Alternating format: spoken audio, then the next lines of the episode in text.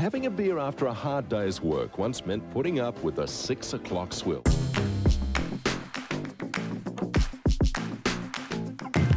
The swill is not only unpleasant, it's also dangerous. Those who like beer, and surprisingly it's still legal to like it, South Australia joins all other states in abandoning the six o'clock swill.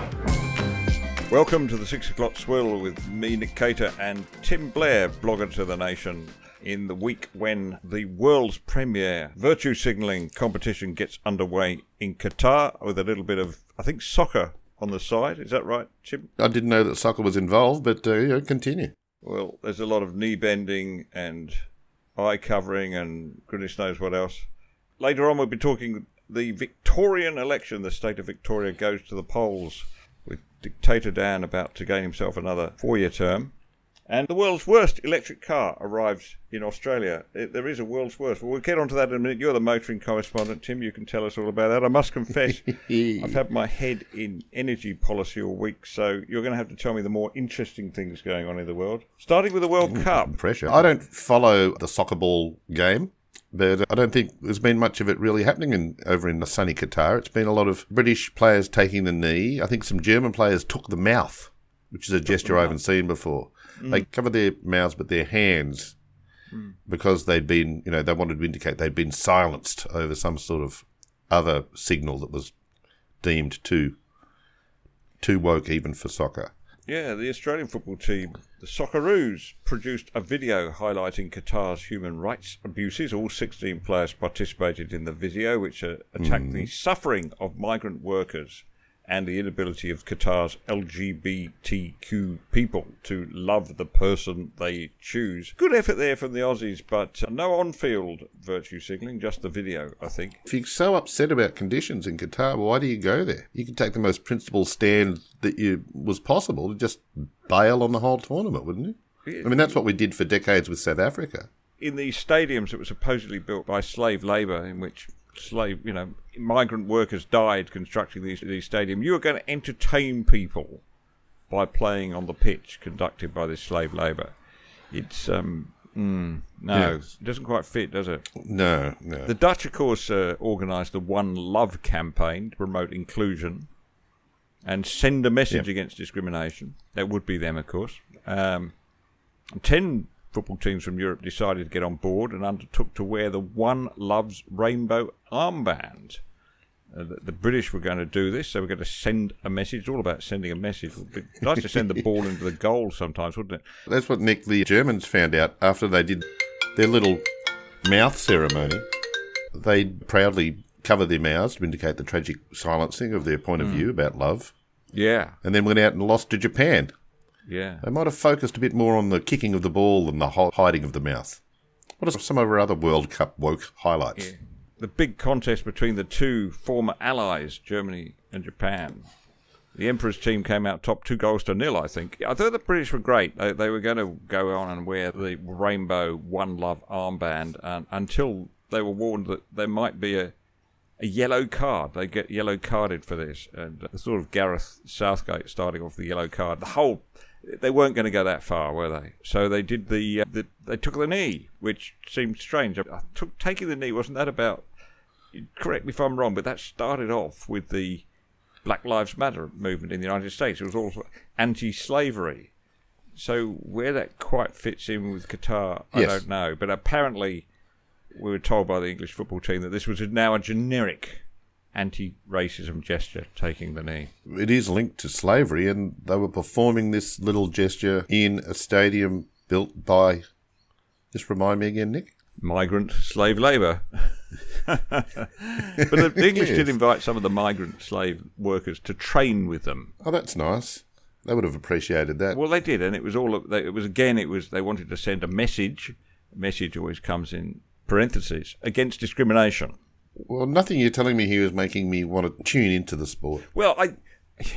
It's all about performative virtue signaling, isn't it? And I just think that we want innovation in this area, don't we? What do you think? I mean, what could they do? Maybe, maybe baring the bottom, maybe the baring the bottom and lighting the flatulence in protest against. what about? What about they could they could throw paint at something or no soup? Isn't that what you do these days if you, if you want to indicate your opposition to terrible climate change? Or presumably throwing soup around might become It could. like taking a knee, a generic all purpose gesture of tolerance and love. Yeah. So chuck some soup at, I don't know, some sort of prominent Qatari. There'd be a few of them at every game. Hmm. Maybe the referee, maybe he's Qatari. They could show Yeah. Just go and, and soup them. tomato soup, all right? Was it minestrone, or is it, is it any kind of? I think any generic soup. Yeah. Just the first one you grab when you go to a supermarket and then head off to your nearest gallery or and or sports stadium. Yeah, you couldn't use minestrone or Indian pumpkin dal because that would be, of course, cultural appropriation. It's a tricky game, the virtue signalling. Absolutely. I used to be a big soccer fan, Tim. Who was your club? Well, that was my problem. in Britain, you don't get to choose your club. God gives it to you. It's- Okay. It's, the one in the town in which you live, and mine was Southampton's. Is, is that a bad club? Mm, for all the emotional investment over the years, there was very ri- little return. They were something of a Barnstoneworth, were they? Yeah, it's a sort of an Alcoholics Anonymous moment for me when I decided to swear off soccer. I was in Kaiserslautern, Australia. The Socceroos were playing Italy, uh, trying to win a place for the quarterfinals back in, oh gosh, 2008, 2006, I can't remember. But anyway, everything was going swimmingly. They were holding the Italians to a draw until there was a very dramatic, hmm. histrionic dive in the penalty area, and it, Italy got a penalty and won. And I just felt so. I thought, what am I? What am I doing? Why have I travelled all the way to Germany to watch this pain and torture? And I, I decided that was it. I've gone off it. So that's why I'm rather glad that there's much more to the World Cup now than just mere soccer. It's good. It's good. Great. Armbands. we should have the rainbow round of the swill, shouldn't we? We should wear the rainbow armband. For all anyone knows, we're wearing them right now. We could just claim. It's only one. It's only one minor step away. I mean, it's such a tiny and stupid gesture in the first mm. place that to claim you're wearing the One Love armband is probably mm. good enough. Well, that's the world game. The world game goes woke. It's got to be a point, though, hasn't there, where the fans reject this. I mean, you've seen it happen in American football. Uh, you've seen it happen, I think, to some extent in Australia. In AFL, your team went woke, didn't it? And you, I bailed, yeah. Well, I bailed on the entire AFL because there's nothing but woke happening. And unlike certain people, Nick, who said they were going to leave Twitter, I actually did quit the AFL. Peter Fitzsimons, our dear friend, and I'm imagining a devoted listener, announced that he would leave Twitter if Donald Trump's account was restored. Trump's returned, but look who is still on Twitter. What's with that? must be an oversight, surely. He's well, he's using- been busy with a few things. He's got a bit on his mind. His wife's given up her job. What's he saying on Twitter? They- they- they- I saw there was a, an outburst. of People thinking Twitter was suddenly a very dangerous place because Elon Musk had re- re- removed the security guards or something like that. And but for what what I see is it's just about as normal as ever, really, except that Trump's back. people keep saying, "Oh no, it's chaos, chaos on Twitter," and you look at it, and it's just people talking about the usual crap they talk about on Twitter. Like, mm. where's the chaos? Mm. It's and also, but Twitter was going to collapse. Remember, because of all the traffic from the World Cup. But it's a technical, technically aware people tell me that Twitter's a very simple app, and it's very hard to overload it. And all indications are it's standing up mightily under the weight of people typing stupid little things on Twitter. It's not the most complicated thing in the world, is it? Well, I had an experience. I think I told you last week. We didn't we, when we. I was so shocked and stunned by this. We couldn't do a, an edition of the Swill, but I was running second on Twitter in Australia. I was number two on Twitter, just behind the Qatar World Cup. Did it change your life? Well, I, I didn't know how it happened. Believe it or not, it's in, uh, 800 odd columns I've written for the Australian. None of them have gone viral on Twitter. This one did. The only reason it went viral is because people didn't like it. And suddenly I was just, what did you say that was so wrong? I don't, can't think. I wrote a column about under 35 single women, which is, that cohort has increased in the last census. And it's, so now more than half here, I'm, we're going to get, we're going to create a Twitter storm because you're making me repeat what I said in my column.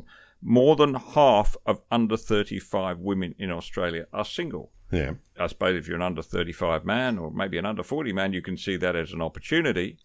But some of us state old conservatives think it's a problem if people are not settling down and forming families. I, I think most people want to. Of course, there's some people that choose not to. But anyway, this was taken to be an attack on women. I suggested that they might settle down a bit quicker if they didn't go to university. And of course, then they were all up in arms. Oh, you're saying women shouldn't go to university? No, wasn't saying that at all.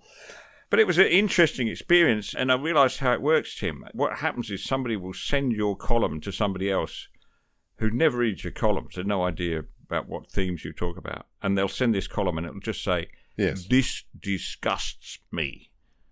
and then, of course, the person who picks this up on Twitter will think, "Oh, this." They'll start off with the preconception this is a disgusting column, and that's how it goes. It just goes. but anyway, within 24 hours, That exact same thing happened to me, Nick, a few years ago when I trended mightily on the Twitters.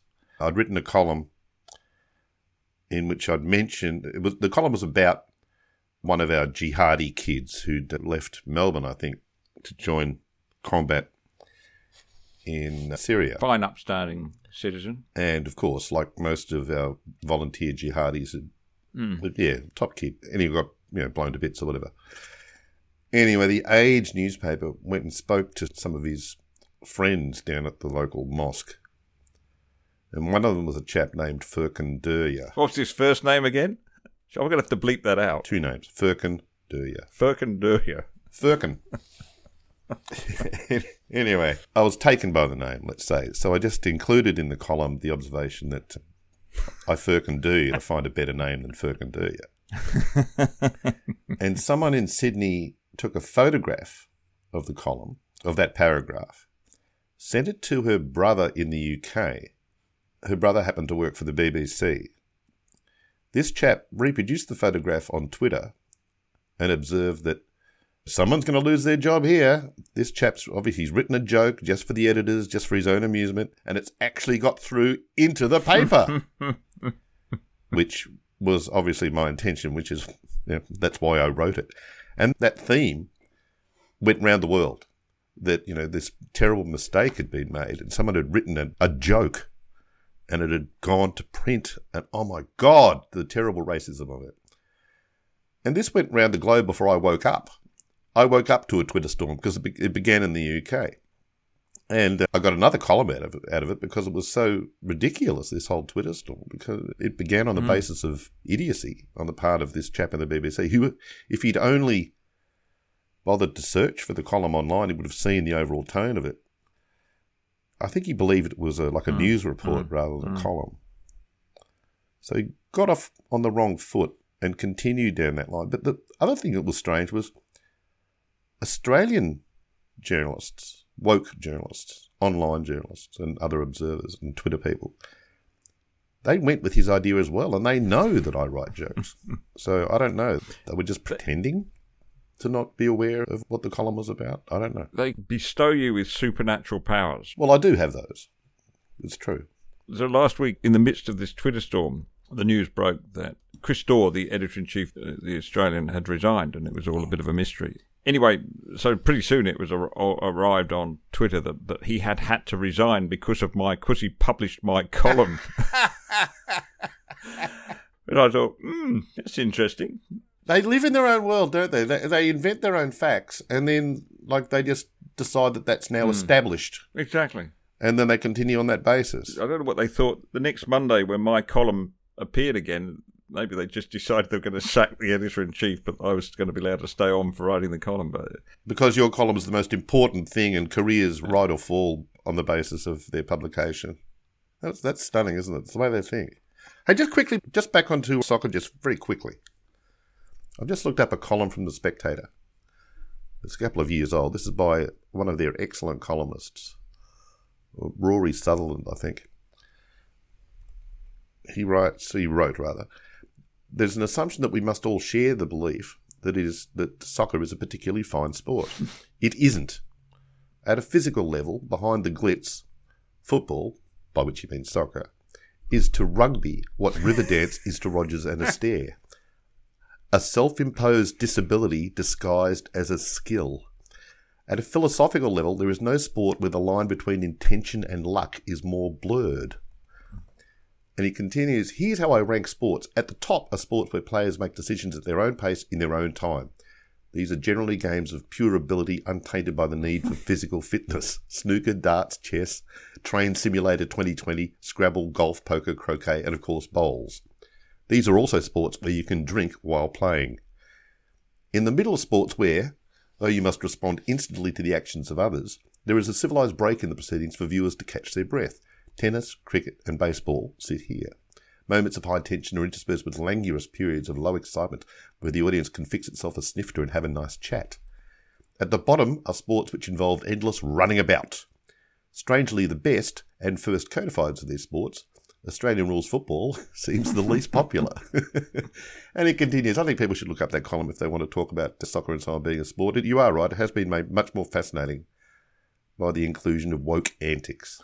Yeah, and I would stand up for the game of soccer, which I think is well, it's its longevity and its worldwide popularity says there's something in it, and there is. I mean, once you're invested in it, it's almost like religious experience getting to a football ground and standing there with the crowd and singing, getting beaten up, singing. It's all Southampton, all Southampton FC. They're by far the greatest team the world has ever seen, which is quite absurd, but you get some thrill out of. The Millwall team was everybody hated Millwall. And what's the Australian equivalent of that? Is that Collingwood? But yes, probably. Everybody hated Millwall. Back in the old days, anyway. So they'd sing to the. Remember Rod Stewart's Sailing? They'd sing, We are Millwall, yes. we are Millwall, no one likes us, we don't care.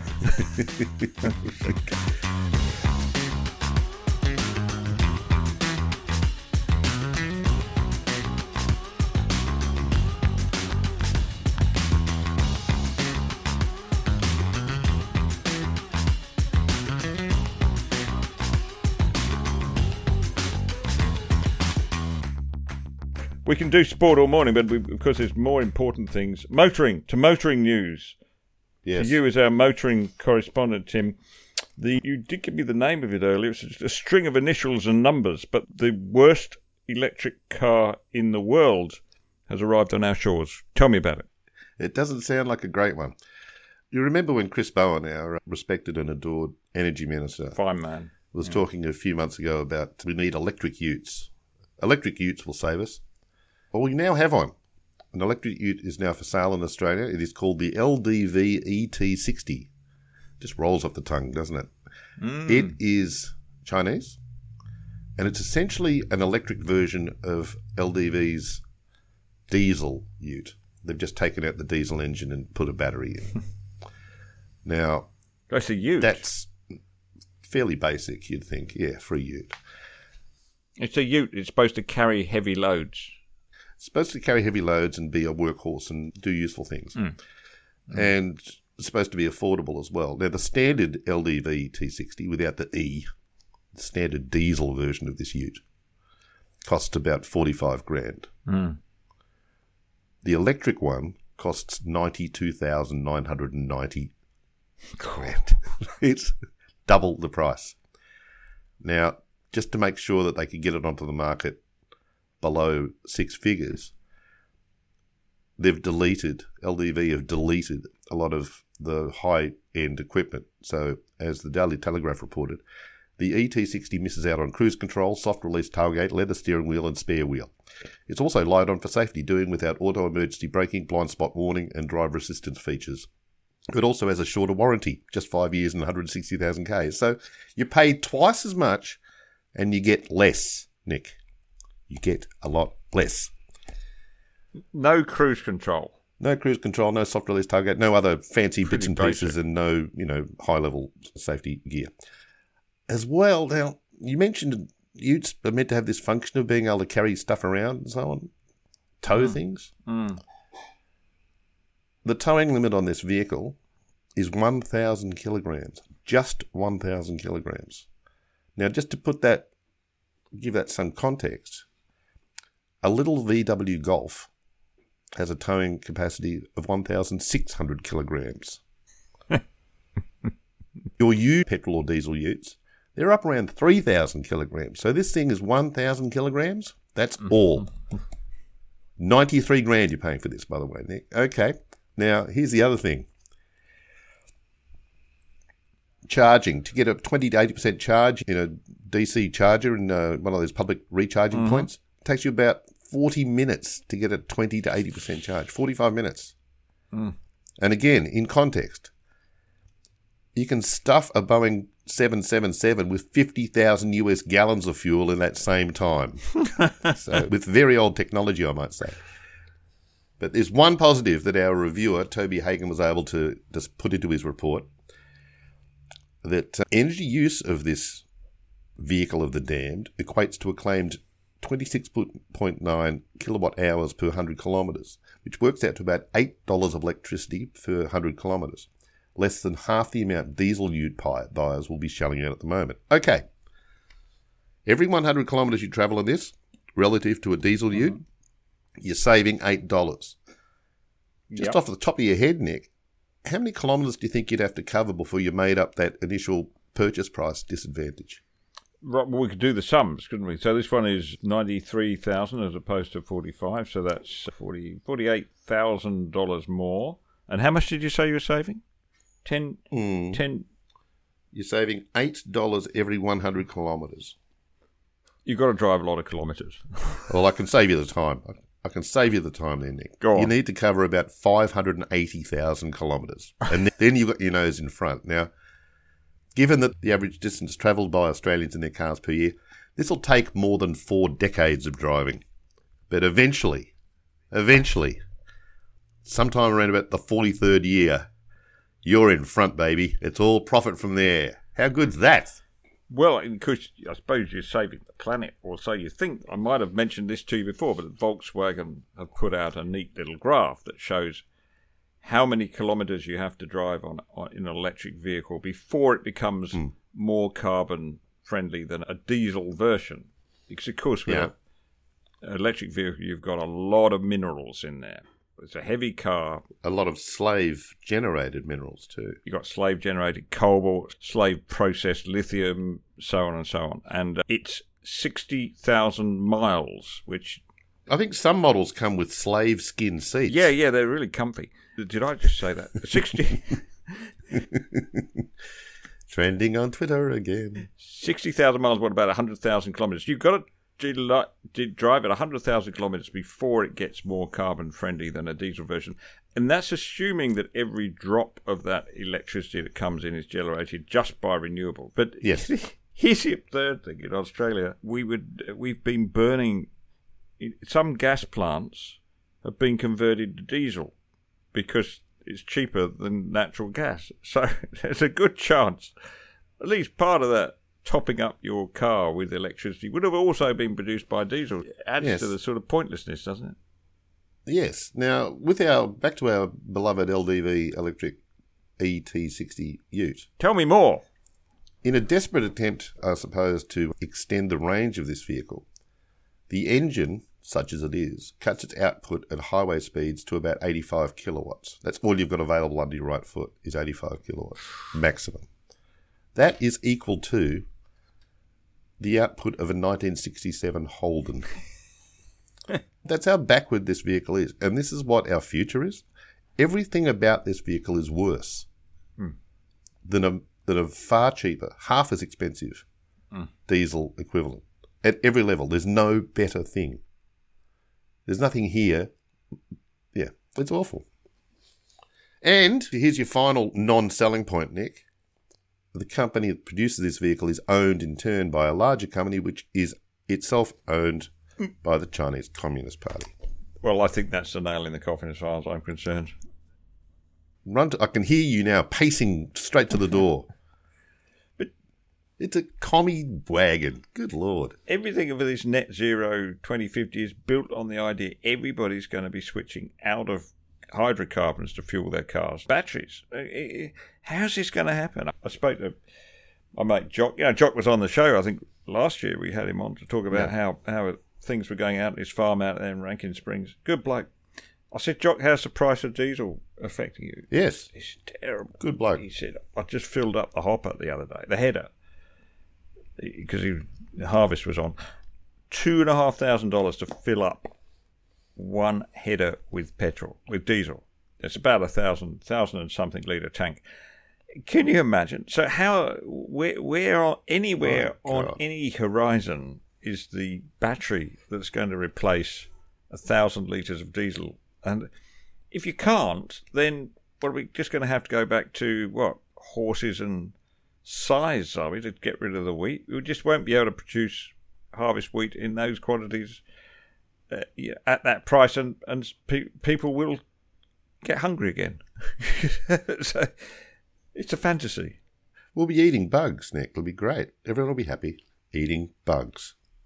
You'll you'll eat your bugs and you'll enjoy them, Nick. The other thing, Tim, about this, what's the resale value of one of those cars? Not great. Well, what do they always say? You drop about ten grand as soon as you drive something off a lot, but th- that sort of that changed during all the lockdowns because there were supply chain problems and and secondhand cars went up in value. It's actually kind of hard right now to read the car market to the secondhand market because it needs to level off again before we can say. But I can't see anyone rational buying this particular ah, vehicle. He, I think Teslas have historically held their value fairly well. up to now. After Teslas, there's a big drop off. to now, but I predict this will change pretty quickly. And here's the, you go and buy yourself, hmm. I don't know, Hyundai i30. Eight years later, you might have had to replace the spark plugs, maybe a bit of oil, a mm-hmm. few bits and pieces here and there, and that's it. But if you buy a Tesla or one of these, what is it, an IDV something, whatever the electric car you mentioned, you're going to have to, you know, within eight years, you're going to have to replace the battery. You just know it. Not spark plugs, the battery. Yeah. And guess what? The price of lithium has gone up 16 times in the last year. And it's going to go up still further. How much will that battery cost you in 2030? You buy a car this year. You've no idea, but it's going to be a hell of a lot more expensive. The, sort of uh, the, the the the logic of buying an electric car from a buyer's point of view just falls away, doesn't it? And I think people will catch on to this in time. And batteries are not getting cheaper; they'll only get more expensive because there's a shortage of lithium and other metals. So, yeah, it doesn't look good. I want to love them, Tim, because apparently they got lots of torque in them. I don't, don't know this Chinese one, but you buy a Tesla, they can rocket along quite nicely. Oh yeah, yeah, but there's performance and there's performance. There's, performance is not just a, a flat measure. There's qualitative things involved and subjective things like sound and the the nature of power delivery, the curve, and so on. There's different ways you can rate it. Yeah, Well, that's us, dinosaurs. as much as Elon has uh, has redeemed himself lately, his cars are still electric.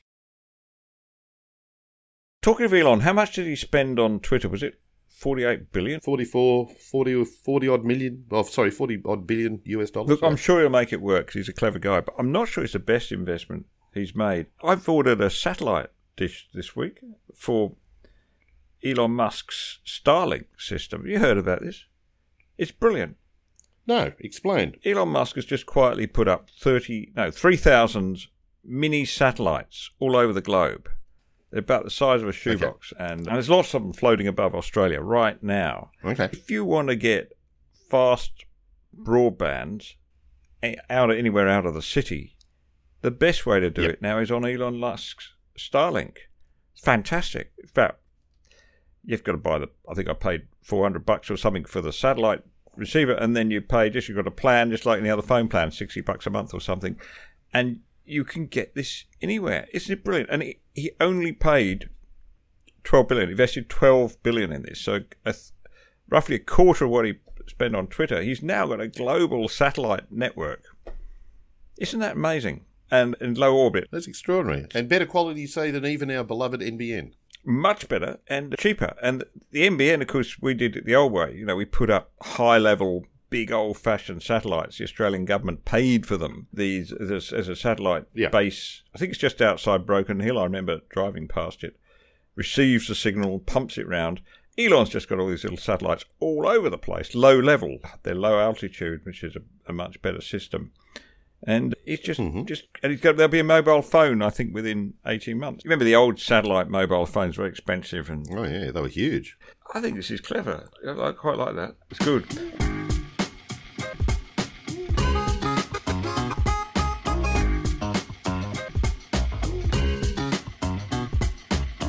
The Victorian election. as we speak, counting is about to begin. Counting is about to begin in the Victorian election. There have been a number of conservative commentators saying very positive things about a potential boil over. Really? I can't see it myself. I can't see it at all. I think people have got to understand that there are two very distinct Victorias those that love Dan and those that definitely don't love Dan. It's a very distinct split. But I think the love Dan crew might be more numerous. People forget that during the lockdowns, there were a lot of people who supported all of that caper when Melbourne went through its North Korean phase. And uh, some people absolutely adored it. It's uh, foreign to my experience of the Australian nature, let's just say, Nick.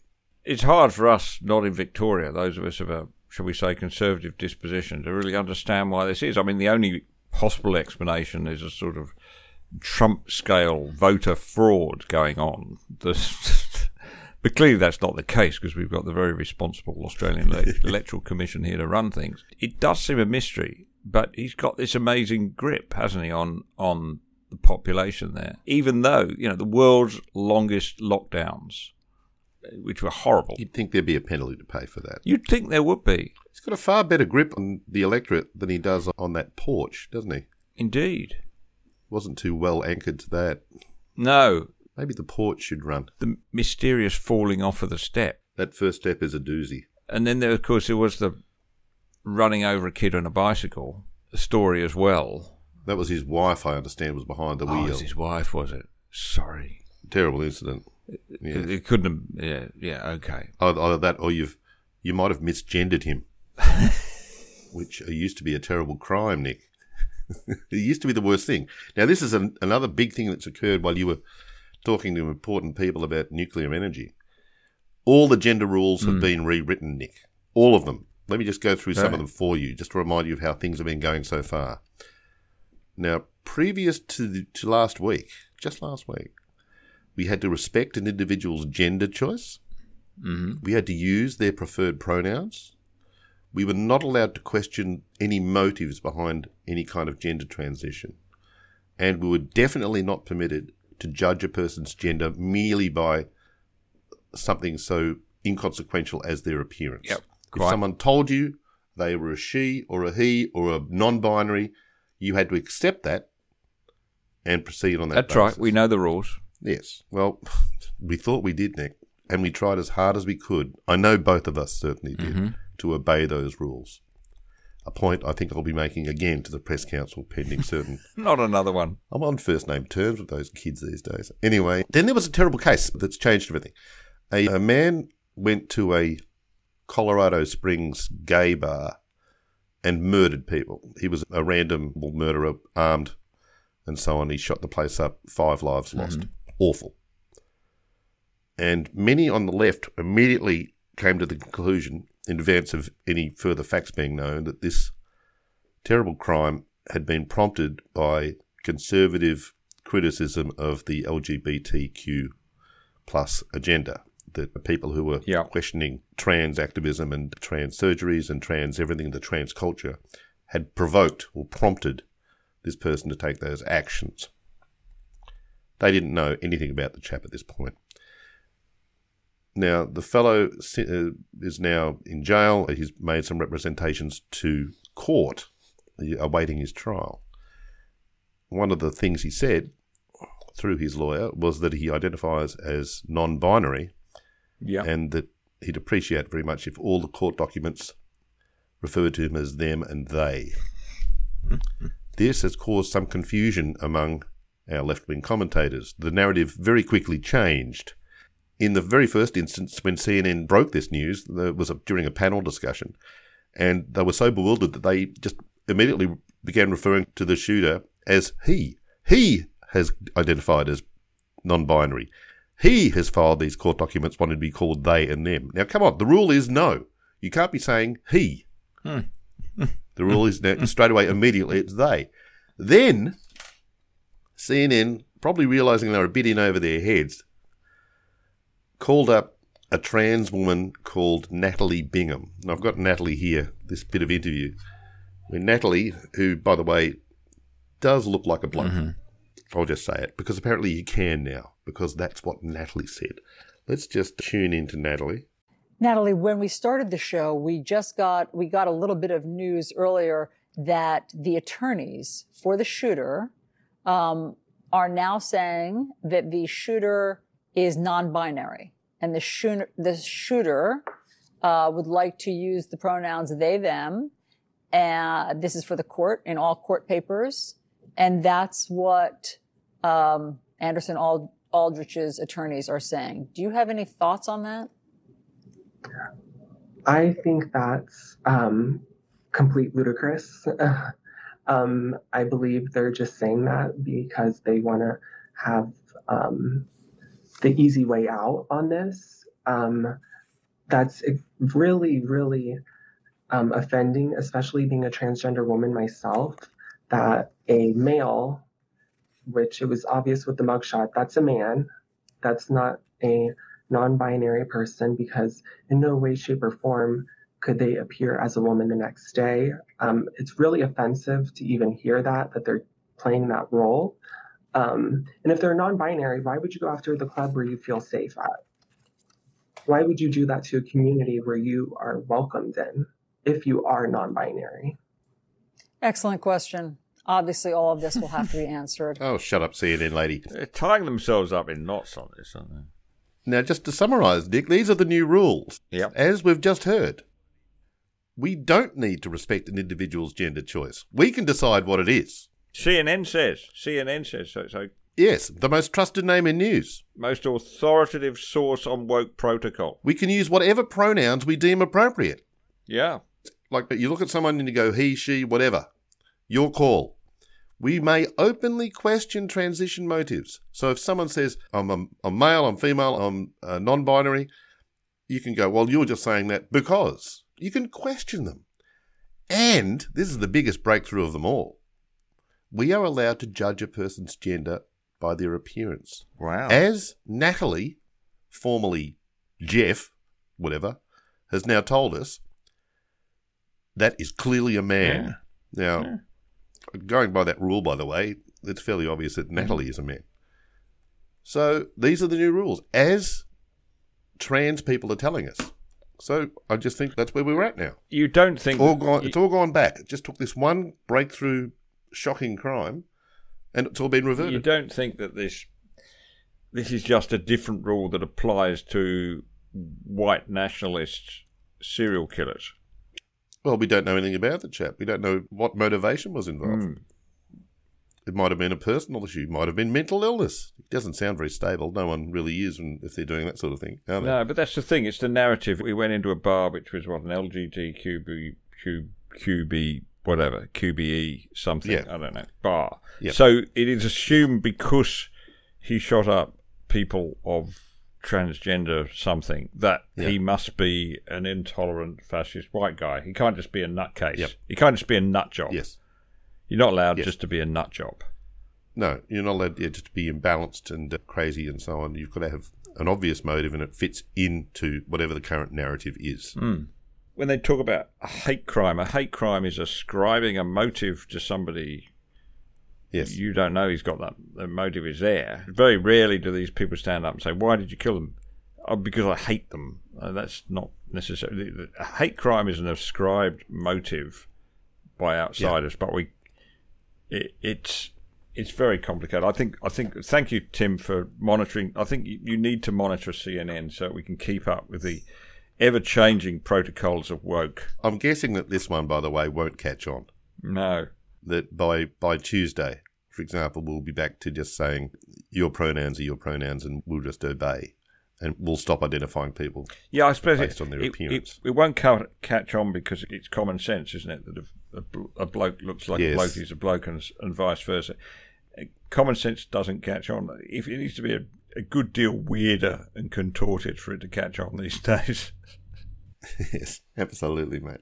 We're talking of which, I think we've exhausted everything. Stand by for the election result from Victoria, which we might mull on next week. But it's been good to catch up, Tim. I'm sorry we missed last week. Absolutely. For various reasons. And uh, don't forget, you can give us, you know, don't forget, you must give us five stars. It's an order. Give us five stars. Send that algorithm rocketing through the stratosphere. If you're listening on the Elon Musk strat- satellite system, good day. And even if you're not, we just want listeners. So send five stars is the minimum. Cinco estrellas in Spanish. That'll, that'll do us when it's time. We'll see you talk again next week. I think. Absolutely, mate. All On the good. Six o'clock Swill. Good. Cheers, mate. Every American and LBJ is with Australia all the way. Australia is the best place in the world to bring up a family. But we will decide who comes to this country and the circumstances in which they come.